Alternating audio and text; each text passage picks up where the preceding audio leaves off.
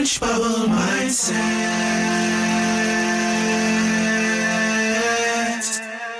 Changing your thoughts, changing your life.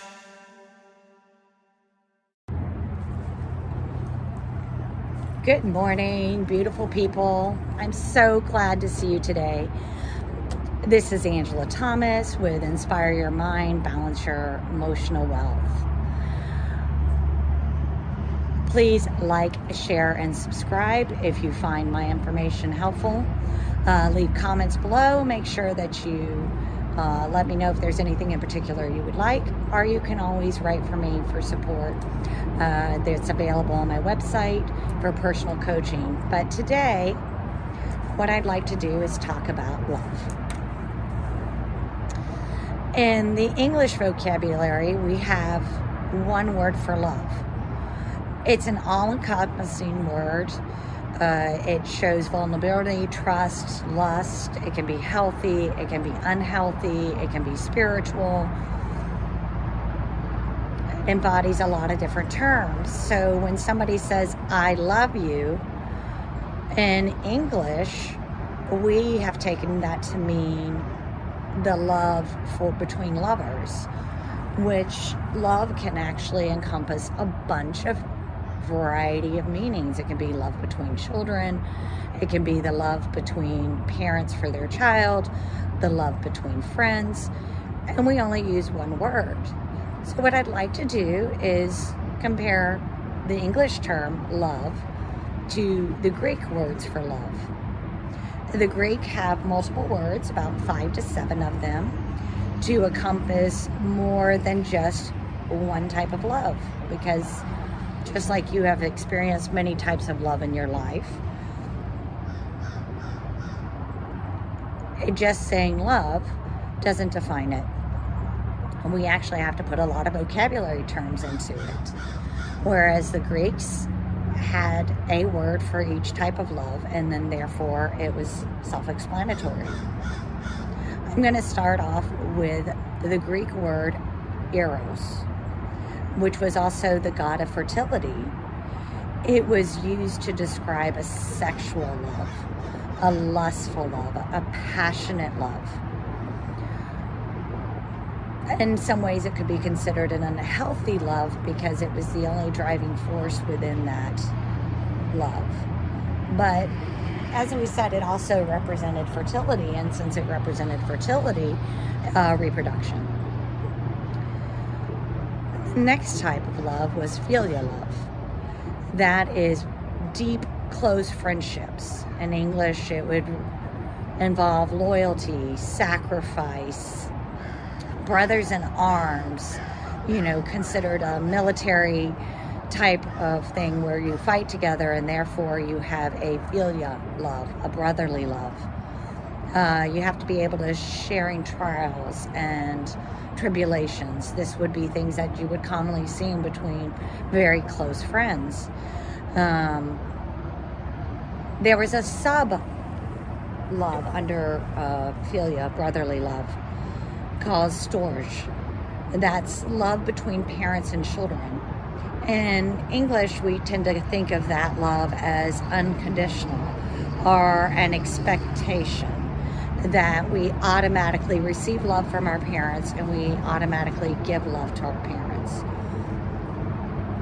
Whether earned or otherwise, but that is just, it's a love that's all encompassing and giving.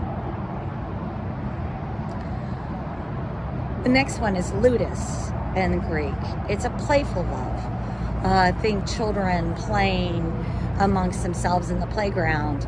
Uh, they automatically love one another, and it's just a playful love that they enjoy playing with one another, and therefore you see the enjoyment on their faces. But it could also be between casual lovers. So ludus could be flirtal teasing, uh, dancing on the dance floor, um, light banter that you might have at a bar. You know, you're hanging out with some friends and you go, oh, isn't that a cutie over there? That's ludus. The next type is agape. It's a selfless love. It's extended between all people, family, strangers, the world at large. Uh, you can see that labeled on uh, Christian churches today. They'll say agape, you know, agape church, which is supposed to be an all encompassing love. And it also extends to being able to give charity to one another. So, agape was another one. Underneath that, underneath agape, there's something called metta, which you could translate into Buddhism, which is loving kindness. So, metta being lovingly kind to others. The next one, which is number five, is pragma. It's a mature, realistic love found among long standing lovers, long standing friends. It's able to seek compromise and make compromises, to understand the give and take that's required in a relationship. Uh, it has patience, it has tolerance, it doesn't expect one another to sacrifice, but to find common ground, to discuss things in a mature, kind, loving way. The next one, which I'll call number six, is philautia, uh. It's the love of oneself.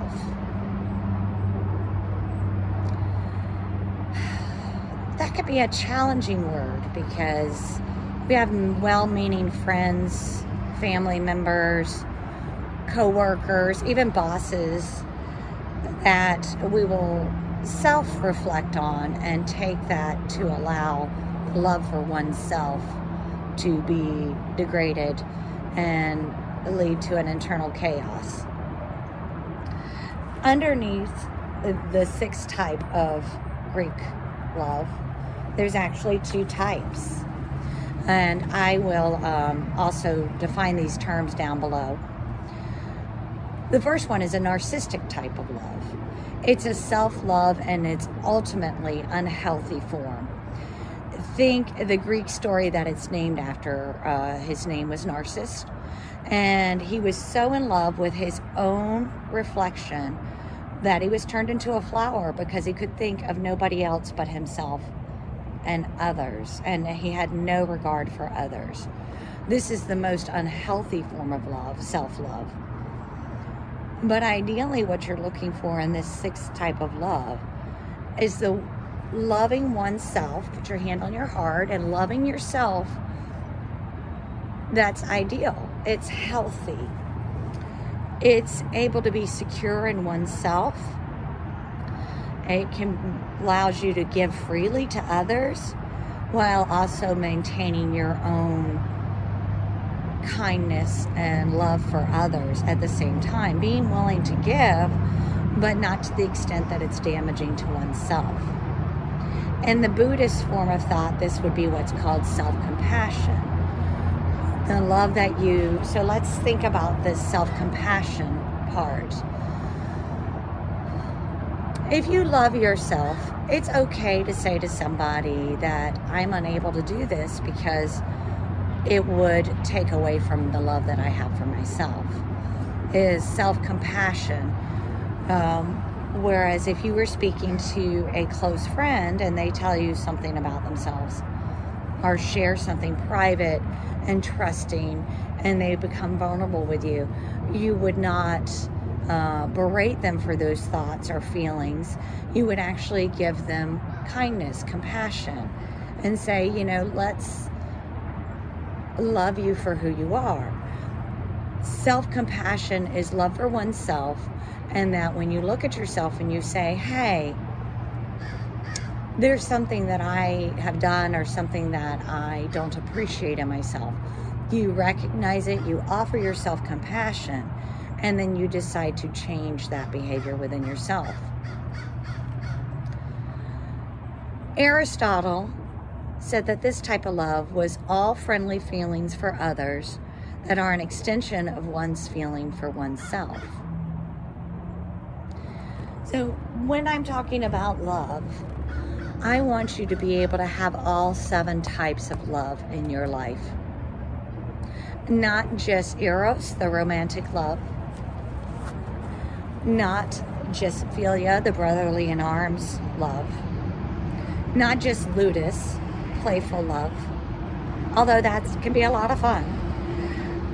Agape, which is selfless love for others, or metta in the Buddhist thought, pragma, which is mature and realistic love, and philautic love, which is the love for oneself. So remember, don't just love others, love yourself. And that's what we're doing here. I'm helping you learn to love yourself. And if you feel stuck or unsure how to go to the next level, coaching is available. In the description below, I will define these terms. And I hope that you will leave a comment and let me know what you thought of the video. Thank you. Like, share, subscribe. Have a great day.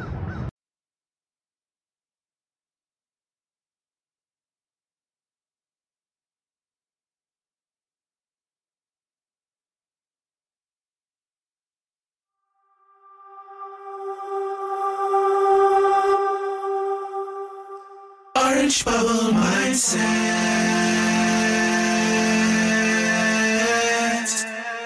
Changing your thoughts, changing your life.